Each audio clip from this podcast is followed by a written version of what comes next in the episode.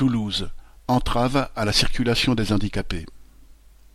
Mardi 23 mars s'est déroulé le procès de seize militants atteints de handicap et accusés d'entrave à la circulation lors de manifestations.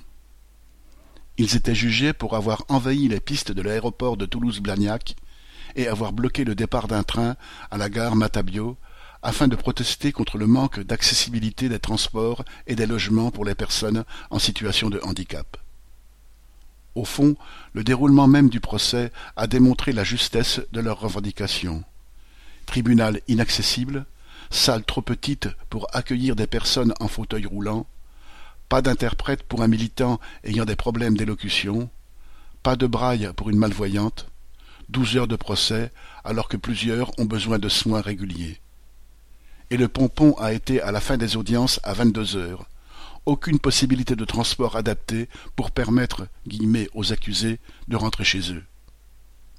Le procureur a requis des peines, avec sursis quand même, allant de trois à six mois d'emprisonnement. Les accusateurs auraient dû être sur le banc des accusés.